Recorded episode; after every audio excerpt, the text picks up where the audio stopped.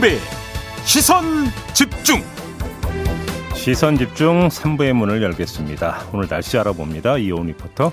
네, 오전 중으로 거의 전국에 장맛비가 다 내리겠는데요. 경상 동부는 내일 새벽부터 낮 사이 내리겠습니다. 내일 오후에 대부분 다 그칠 텐데 그때까지 비가 30에서 100, 전남 제주도 많은 곳은 150 이상, 수도권 강원 영서, 충남, 전북 많은 곳은 120 이상, 강원 영동, 경북 남부는 10에서 60mm 가량 내리겠습니다. 날씨였습니다.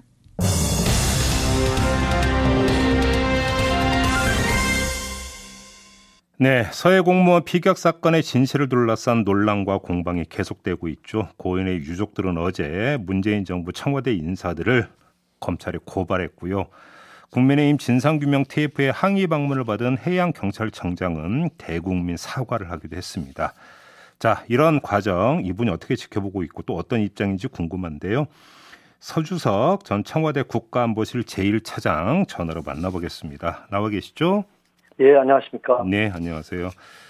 자, 당시 정부가 국민 안전에 최선을 다하지 못했다는 일각의 비판이 나오고 있습니다. 어떤 답을 주시겠습니까? 예, 먼저 2년 전 불행한 사건으로 사망하신 고인과 유가족께 깊은 애도와 위로를 드리겠습니다. 예.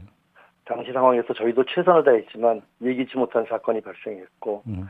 여기에 문재인 대통령께서도 국민의 생명과 안전을 지켜하는 정부로서 대단히 송구한 마음이라고 말씀하신 바 있습니다. 네. 질문에 대해서 답하겠습니다.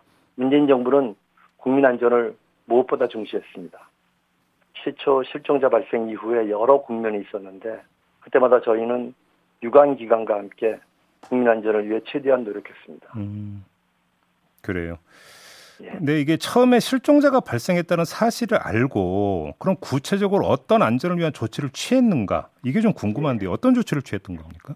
예, 21일 실종자 발생 당일부터 네. 해군과 해경 등은 항공기 함정 수십 척을 동원해서 수색과 구조에 전념했습니다. 음. 어, 당시에 당일에 16번 하는 등 해상 통신망을 통한 구조 요청도 계속했고요. 예. 그 다음날 21일 오후에 특수정보, 이른바 SI를 통해서 실종자가 북한 해역에서 발견됐고, 음.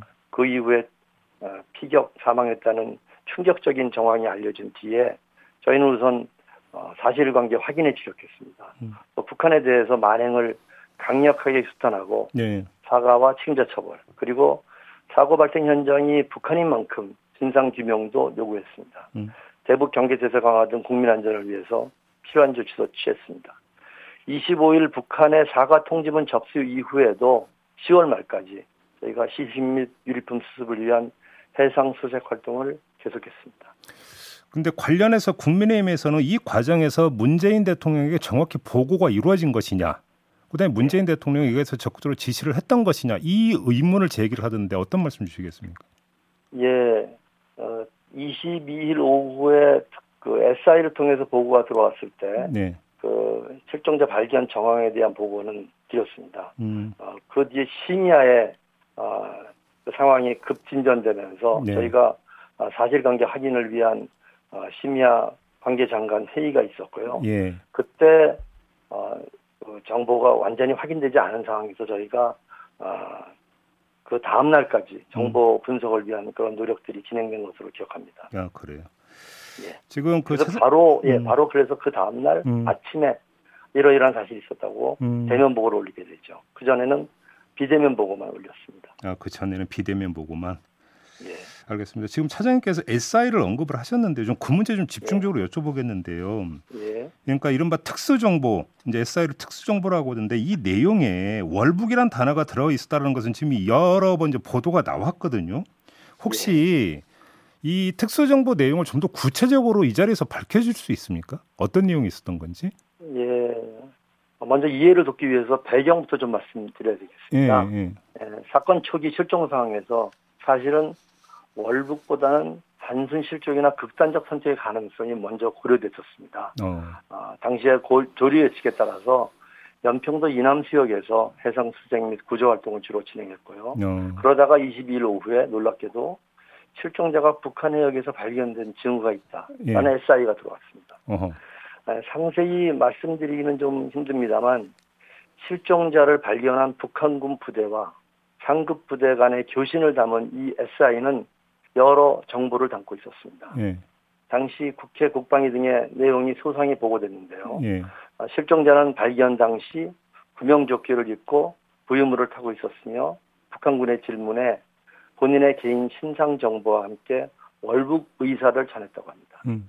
어, SI에서 신상 정보가 언급됐기 때문에 저희는 바로 그 실종자가 발견된 상황이라는 것을 알게 됐고요. 네. 발견 당시의 구체적인 정황 이것은 전체 SI를 보면 좀 더 이해할 수 있을 것으로 봅니다. 그래요. 더 이상의 구체적인 내용을 좀 공개하기 좀 힘드십니까, 사장님? 어, SI 내용을 제가 어, 구체적으로 설명드리긴 좀 그렇습니다. 아무튼 그러면 아마, 네. 북한군이 상급 부대로 보고하는 과정에서 이 사람이 어디 소속이고 이름이 뭐고 이런 것까지 다 보고가 됐다는 이야기잖아요. 지금 그 말씀은? 예.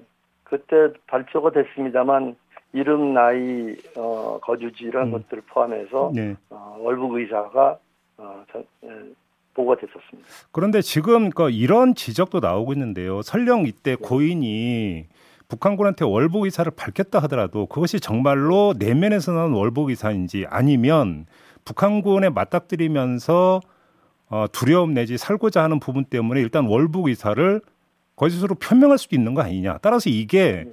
월북이었다라고 판정할 수 있는 강력한 근거는 될 수 없다 이런 주장도 있거든요. 이런 네. 주장은 어떻게 받아들이세요? 예, 그것은 어, 아까 말씀드린 대로 이 전체 사이를 보면은 예, 이제 좀 더 이해할 수 있을 거라 봅니다. 그 저희가 이례적으로 아주 긴 그런 SI 첩보가 당시에 있었고요. 예. 그 내용 중에 어, 당시 상황이 실시간으로 물론 한참 뒤에 이제 저희가 확인했습니다만 음. 아, 우리한테 이제 전달됐는데 예. 그 상황을 보면은 그 부분에 대해서 정황을 분명히 이해하실 수 있을 거라고 생각합니다. 아 그러면 지금 월북이라고 판정할 수 있는 다른 구체적인 정황이 이 SI에 담겨 있다라는 말씀이십니까? 확인차 다시 그 정황 상황을 당시 상황을 음. 어, 저희가 충분히 이해할 수 있을 거다라는 말씀입니다. 그러면 이 SI 말고 월북이라고 판단을 내렸던 다른 정황들, 예를 들어서 이제 뭐 구명조끼를 입고 있었다 이제 당시 해경은 이걸 밝혔잖아요. 예. 그런데 그 며칠 전에 JTBC가 보도한 걸 보면 당시 해경 내사 보고서를 입수해서 보니까 배 안에 구명조끼가 사라진 것이 없다. 이런 내용이 들어가 있었다고 지금 보도가 나왔거든요. 이건 어떻게 봐야 되는 겁니까? 예, 그 구명조끼 부분은 당시에도 아마 그런 설명이 있었던 것 같은데요. 예. 구명조끼 자체가 소모품입니다. 그래서 음. 어, 몇 개 이렇게 딱 정수가 보관되는 게 아니라 여분들도 있었다고 제가 들었습니다. 그래서 어, 그것을 특정하기는 곤란했다. 이런 설명을 당시에 들었는데요. 예. 근데 말씀드린 대로 어쨌든 실종자가 구명조끼를 입고 보유물을 탄채 북한에게서 발견됐다. 음. 기초 사실은 변함이 없을 거라고 생각합니다. 아, 변함이 없을 거다. 예, 예. 혹시 그러면 그때 당시에 단순 실족 가능성 표류 가능성도 좀 그러면 반대 측면에서 충분히 검토를 하셨던 겁니까? 초반에는 당연히 실족이나 아까 말씀드린 극단적 선택의 가능성이 더 고려가 됐고요. 예. 그러다가 이제 이런 어, 상황 첩보가 들어오게 되면서 어, 추가적인 어, 분석과 수사가 이어졌다고 조사가 이어졌다고 저는 알고 있습니다. 그래요. 예. 아 알겠습니다. 지금 그 이 논란이 불거지면서 어떤 보도들이 나오고 있냐면 예. 당시 청와대 민정수석실 지침이 그러니까 그 내려갔다 해경 쪽에 그다음에 국방부가 그 2020년 9월 27일 국가안보실로부터 지침을 하달받았다는 내용의 보도 자료를 배포했다. 이러면서 이 발표를 주도한 곳이 청와대라고 하는 이런 보도가 계속 나오고 있는데 이거에 대해서 어떤 말씀 주시겠습니까? 예, 민정수석실 관련 사항은 해당 비서관이 사실이 아니라고 이미 SNS에 밝혔다고 들었습니다. 네. 네, 국가안보실 지침 얘기는 저도 이번에 처음 들었는데요. 네. 아, 당시 상황에서 25일 아, 날 북한이 대남 통지문을 보내옵니다. 음. 그리고 거기에서 저희가 SI를 통해서 확인 발표한 정황과의 여러 차이점들이 있었습니다. 네. 예를 들어서 저희는 시신 소각이라고 발표했는데 저쪽에서는 부유물 소각이라고 발표하는 등 이런 차이점들이 있었어요. 예, 저희가 예. 이런 차이점을 비교하고 대응 방향을 정리한 적은 있습니다. 음. 우리의 기존 설명을 유지하면서 차이점은 조사를 통해서 계속 밝혀나가자는 내용이었다고 저는 기억하고 있습니다. 예, 아, 그렇고요. 지금 국민의힘의 그 신원식 의원이 제기한 문제가 있는데요. 예. 이 대통령 최초 보고 이후 세 번의 대면 보고 예. 그리고 서주석 그 NSC 사무처장이 브리핑하기 전까지 두 번의 관계장관 회의에서 어떤 논의가 있었는지 등을 확인해야 한다 이렇게 주장을 했는데 혹시 이 자리를 빌어서 답을 해주실 수 있습니까?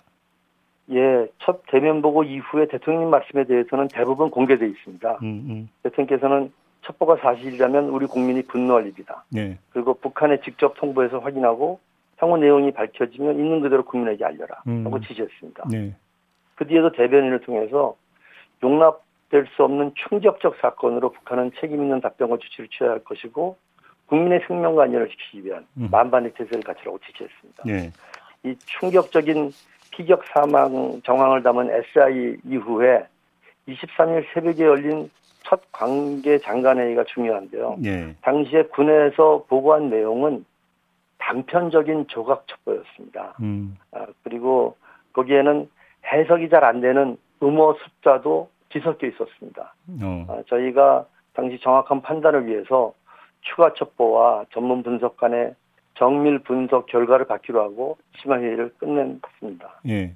그 뒤에 그러나 추가 첩보는 더 없었고요. 어, 그 다음 다음 날 계속 이어진 관계부처에 비해서는 국방부 보도 자료 그리고 아까 말씀드린 정보 분석 결과를 공유한 뒤 이것을 언론과 국회에 설명하기로 했습니다. 음, 24일 NSC 상임위원회는 어, 방금 언급됐던 어, 그, 그 결과로서 제가 강력한 대북 규탄과 사과 요구를 담은 성명 발표로 이어졌습니다. 예, 예. 그 이 점은 어떻게 봐야 되는 겁니까? 지금 이제 그 그때 상황을 다시 복기를 하면 고인의 신원이 특정이 되고 나서 북한군에서 살해될 때까지 한 6시간의 어떤 시간 격차가 있지 않습니까? 따라서 예, 예. 우리 정부가 기민하게 나섰다면 살릴 수 있었는데 남북 관계를 고려하고 대통령의 유엔 연설 등을 감안해서 소극 대응했던 거 아니냐? 또 국민의힘 이 점을 제기를 하고 있는데요. 이건 어떻게 좀 받아들이세요? 예, 문재인 정부가 남북 관계를 고려해서 소극적으로 대응하지 않았냐라는 음. 지적에는 당시 여러 차례 표명된 강력한 대북 규탄과 경고, 음흠. 사과 요구 등을 보면 사실과 다름을 알 수 있습니다. 예. 남북관계 재개보다 저희한테는 국민 안전이 훨씬 더 중요했습니다. 음. 또 어, 언급하셨던 23일 새벽에 첫 관계장관 회의가 열리던 시각에 있었던 대통령의 유엔 화상 연설과 관련해서는 그것은 아주 오래전에 녹화돼서 3, 4일 전에 미리 전달된 영상을 방영한 것이었습니다. 아, 예, 예. 당시에는 음. 이것을 생각할 겨를이 없었습니다. 음. 또 실종자에 대해서 즉각적으로 대응해야 된다라는 주장과 관련해서는 제가 SI에 대해서 잠깐 설명을 좀 드려야 될 것 같습니다. 예, 예, 예. 사실 통신 첩보를 녹취하고 해석하는 것 음. 그리고 여러 출처에서 나오는 조각된 첩보들을 종합하고 분석하는 데는 일정한 시간이 걸립니다. 네. 또 그래서 실종자 발견이나 피격 상황 첩보 역시 음. 그 보도되는 그 시각이 저희한테 들어온 게 아니라 음. 한참을 지나서 보고가 됐고 저희도 한두 시간 뒤에 이제 알았습니다. 음. 음. 당시 또 실종자 발견 첩보 이후에 사태가 급변해서 피살로 이어진 상황은 누구도 참 예견하기 힘들었습니다. 예. 북한이 과거 그런 적도 없었고 음. 김정은 위원장도 대남 사과 통지문에서 일어나지 말아야 할 일이 발생했다고 하면서 사과해 왔습니다. 예. 참 안타까운 일입니다. 음. 지금 그 특수정보가 이제 몇 차례 언급이 된대요. 그리고 조금 전에 당시 국방위에게 자세히 보고가 됐다고도 말씀을 주셨잖아요. 예. 근데 관련해서 얘기가 좀 엇갈리는데 예. 그때 당시 국방위의 특수 정보 내용이 어느 정도까지 구체적으로 좀 보고가 됐던 겁니까?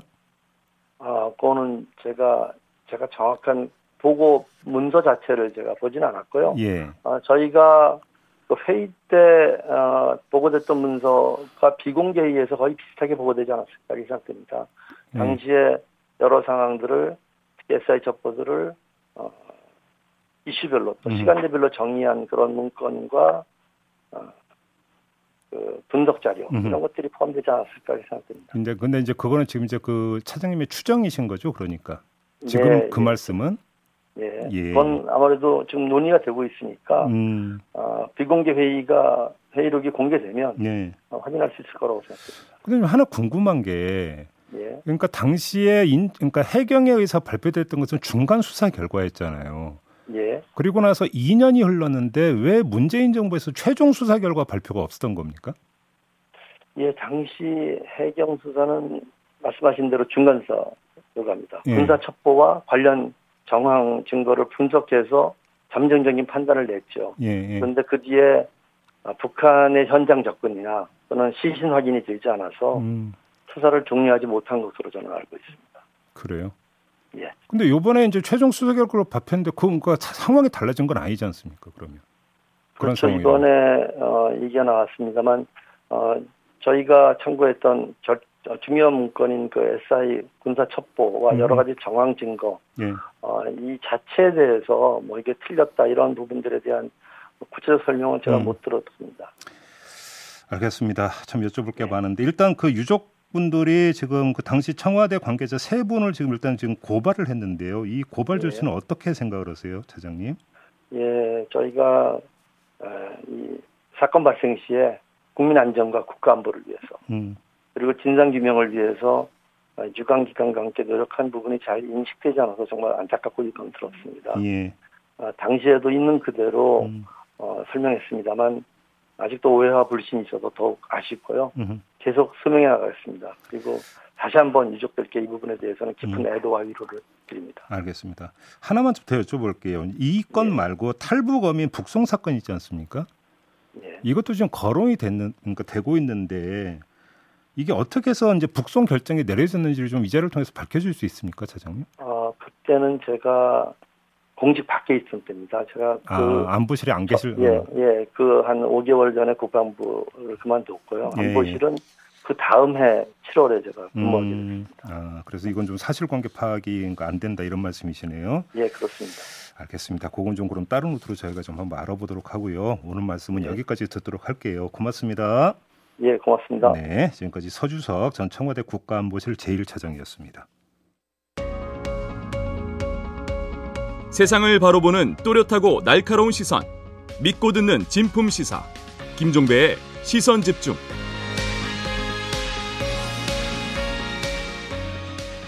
네, 우려했던 일이 좀 발생을 했습니다. 원숭이 두창. 우리나라에서도 최종 확진 판정을 받은 사람이 지금 나타난 건데요. 지난 21일 독일에서 입국한 내국인이 원숭이 도창 최종 확진 판정을 어제 받았습니다. 이거 어떻게 봐야 되는 건지 가천대 예방의학과 정재훈 교수 연결해서 도움 말씀 들어보겠습니다. 나와 계시죠? 네, 안녕하세요. 네. 지금 보도를 보니까 이게 당국이 좀 그, 그 밝힌 게 아니라 스스로 그러니까 증상이 의심돼서 신고를 해서 밝혀졌다고 하는데 당국이 이걸 선제적으로 발견하기가 어려운 건가요? 아, 물론 PCR 검사 같은 것들을 통해서 검사할 예. 수 있는 방법은 있습니다. 예. 하지만 모든 방역 정책이라고 하는 것이 예. 비용과 효과를 고려해 봐야 되거든요. 예. 그러니까 지금의 유행 상황과 해외에서 유입되는 정도를 봤을 때 음. 모든 입국자를 대상으로 검사하는 것은 아직까지는 어려운 상황이고요. 음. 지금 전체적인 검역 정책은 이런 의심 환자의 신고에 기반하고 있습니다. 그러면 지금 그 최초 이제 의심 환자가 두 명이었잖아요. 그 중에 한 명은 원숭이 두창은 아닌 것으로 밝혀지긴 했지만 근데 이 사람 같은 경우도 증상 없음이라고 일단 내용에 증상이 일부 있었음에도 불구하고 허위 기재한 거 아니냐 이런 이야기가 나왔는데 이, 이런 것도 그러니까 방법이 없는 겁니까 그러면? 어, 초기에는 증상이 애매할 수도 있고요. 예. 그리고 원숭이 두창이라고 하는 것이 음. 사회적인 낙인 가능성이 있기 때문에 어. 이런 의심 환자들이 조금 숨겨질 가능성이 있습니다. 예. 그래서 검역 단계에서 여러 가지 객관적인 정보를 수집할 필요가 있는 것이고요. 음. 그런 것들이 체온 측정 같은 것들이 될 수 있는데요. 네. 이런 객관적인 정보를 바탕으로 검역 정책을 수행을 하는 게 중요하고 음. 거기에 더해서 의심되시는 분들이 숨지 않도록 음. 사회적인 분위기를 만드는 것이 매우 중요합니다. 그 제가 이 질문을 드렸던 이유가 이제 사실은 이제 초미의 관심사가 해외 유입이 되느냐 안 되느냐 이 문제였었기 때문에 그러면 그 어떻게 이제 그 당국이 대응하느냐 바로 이게 이제 그 중요한 관심사였었거든요. 그래서 좀 질문을 드렸던 거고요. 자, 아무튼 이제 확진 판정을 받은 분이 나왔는데 일단 치료제가 있는 겁니까? 어떻게 되는 겁니까? 어, 원숭이 두창 같은 경우에는 두창 자체가 매우 잘 알려진 감염병이기 때문에 사람 두창에 대한 대응을 준비하는 과정에서 원숭이 두창도 매우 유사한 바이러스입니다. 음. 그렇기 때문에 사람 두창에게 적용이 되는 백신이라든지 치료제 같은 것들이 상당수 그대로 적용이 될 수 있거든요. 어. 그렇기 때문에 코로나19처럼 초기에 아무런 대책이 없는 그런 상황은 아닙니다. 그런데 일부 보도를 보면 전용 치료제가 없다 이런 보도가 나오는데 그럼 이건 어떻게 된 거예요? 어, 원숭이 두창에 딱 맞는 치료제는 아직까지 국내에 도입이 되어 있지 않습니다만 예, 예. 일반적으로 두창 환자에서 쓰는 다양한 항바이러스제들이 있고 음. 그리고 그 항바이러스제들은 국내에서도 충분히 활용이 가능한 정도의 수량이 확보가 되어 있습니다. 예. 그렇기 때문에 완전히 대응이 불가능한 것은 아니다. 이렇게 말씀드려야 그러니까 이제 그 원숭이 두창이 아니라 사람 두창의 경우에 그러니까 치료제는 충분히 우리가 이제 비축을 하고 있고 이게 또 이제 그 효과가 있다 이런 말씀이신 거죠, 정리하면. 어, 지금은 치료제와 백신 모두 사람 두창에 대해서는 비축이 되어 있고요. 예. 백신 같은 경우에는 원숭이 두창에도 85% 정도 효과가 있는 것으로 되어 있고, 음, 음. 그리고 항바이러스제도 두창 계열에 대해서는 모두 다 어느 정도 효과가 있는 것으로 되어 있습니다. 그러면 혹시 그러면 추가로 그러니까 이 전용 치료제, 원숭이 두창 전용 치료제를 좀 도입할 필요성은 어떻게 봐야 되는 겁니까? 어, 지금은 정부가 적극적으로 추진을 하고 있고요. 예. 아무래도 조금 더 원숭이두창에 맞는 치료제가 들어온다라면 음. 결과가 좋아질 수 있기 때문에 네. 7월이나 8월 정도에 도입이 돼서 현장에 예. 적용이 될 수 있을 것으로 보고 있습니다. 그러면 원숭이두창에 대해서 그러니까 과도하게 뭐 공포를 하거나 걱정할 필요는 없다 이런 얘기로도 연결이 되겠네요. 그러면. 어, 저는 코로나19와 비교를 했을 때는 예. 코로나19 정도의 사회경제적인 영향을 미치기는 어렵다고 생각을 합니다. 음. 첫 번째가 전파 방식 자체가 호흡기 전파가 아니고 직접 접촉에 기반을 하고 음, 있고요. 음, 음, 그리고 잠복기가 조금 길고 이미 대응 준비가 어느 정도 되어 있기 때문에 예. 코로나19 정도의 상황으로는 가기가 어렵다고 봅니다. 그러면 지금 확진 판정을 받은 이분이 있잖아요. 이분하고 이제 접촉한 사람도 있을 텐데 크게 걱정 안 해도 되는 겁니까? 어, 지금은 접촉하신 분들이 이제 질병관리청에서는 세 단계로 나뉘고 있습니다. 예. 그리고 가장 고위험 같은 분들에는 배우자나 아니면 성접촉이 있는 분들은 조금 고위험군으로 분류를 하고 있는데요. 음. 현재까지는 고위험군이 없으시기 때문에 음. 원하신다라면 백신 접종을 미리 해드릴 수는 있지만 음. 그것은 음. 개인의 선택에 맡겨두고 있는 그런 상황입니다. 아, 그러니까 확진 판정을 받은 먼저 그 접촉자가 있고 그 접촉자가 원하면 백신 접종을 할 수 있다 이런 얘기입니까? 네, 그렇습니다. 아, 그러면 지금 우리 방역 당국의 지금 대응 기조에서 이제 크게 문제될 건 없다고 지금 그, 그 크게 이제 평가를 해도 되는 겁니까? 어, 문제가 없다기보다는 이 예. 두창이라는 질환 자체가 예전부터 준비가 되고 있었습니다. 예. 거의 10년 정도 전부터 대응 준비를 하고 있었기 때문에 예. 대응 역량이 완전히 없는 것은 아니고요. 음. 하지만 문제가 되는 것은 전 세계적으로 유행을 하고 있기 때문에 국내 유입 사례는 계속해서 발생할 것이고 오. 어. 이 유입 사례를 놓치게 될 경우에는 국내에서 전파가 이루어지는 지역사회 감염이 일어날 수 있습니다. 음. 그렇게 된다면 방역이 더 어려워지겠죠. 그러게요. 근데 이게 지금 잠복기가 한 21일 정도 된다면서요. 이거 같은 경우는. 그러면 네, 잠복기가 네네. 그러면 혹시라도 그러니까 나중에 그 확진자가 더 나올 가능성도 배제할 수 없는 거 아닌가요? 어, 당연히 그런 가능성은 열어두고 봐야 되는 것이고요. 예. 그렇기 때문에 지역 사회에서도 유사한 증상이 있는 분들이 빨리 발견이 되고 검사받을 수 있게 하는 그런 체계를 만드는 게 중요합니다. 그러면 WHO가 오늘 원숭이 두창 비상사태 선포를 논의하기 위한 긴급 회의를 연다고 하는데 이런 WHO의 지금 움직임은 어떻게 봐야 되는 겁니까? 어, 그래도 코로나19 때보다는 조금 빠른 조치라고 생각을 하고요. 예. 지금은 원숭이 두창의 확진자가 늘어나는 속도가 코로나19보다는 확실히 느립니다. 음. 하지만 이 느리다는 것이 10년이나 20년 정도의 관점으로 봐서는 그래도 확산 가능성이 높다라고 볼 수 있거든요. 예. 그러니까 장기적인 관점에서 지금은 매우 대응 초기라고 볼 수 있고 음. 지금 대응을 빠르게 하면 빠르게 할수록 향후 10년이나 20년 정도 사이에서의 감염자가 결정이 된다 이렇게 말씀드려야 될 것 같습니다. 우리가 이제 하도 코로나에 대해 가지고 좀 드리는 질문인데요. 또 다른 변이가 발생할 가능성은 어떻게 봐야 되는 겁니까? 어, 아무래도 코로나19보다는 변이 발생 가능성은 낮다라고 볼 수 있습니다. 어, 코로나19 그래요? 바이러스는 RNA 바이러스고요. 예. 그렇기 때문에 변이가 조금 빠른 편인데 음. 두창 바이러스는 DNA 바이러스이기 때문에 예. 변이 속도가 조금 느린 편입니다. 알겠습니다. 아무튼 지금 뭐 하늘길도 열리고 이제 그 우리 이제 문호도 그러니까 다시 열리고 있잖아요. 혹시 그런 점에서 좀 주의를 하고 경계를 해야 되는 포인트가 있다면 어떤 걸까요? 어, 코로나19 이후에도 여러 가지 감염병들은 당연히 다시 오게 될 것이고요. 예, 예. 그 중에서도 코로나19 정도의 피해를 줄 수 있는 감염병이 또 올 수 있습니다. 예. 여기서 중요한 것은 기본 원칙인데요. 음. 손을 잘 씻으시고 아프실 때 다른 사람을 만나지 않는 음. 이런 원칙들이 아직도 중요한 것이죠. 네. 알겠습니다. 오늘 말씀 여기까지 드려야 될 것 같네요. 고맙습니다, 교수님. 네, 감사합니다. 네, 지금까지 정재훈 가천대 예방의학과 교수였습니다. 네, 김종배의 시선 집중 본방 마무리하고요. 저는 유튜브에서 청기 노설로 이어가겠습니다. 고맙습니다.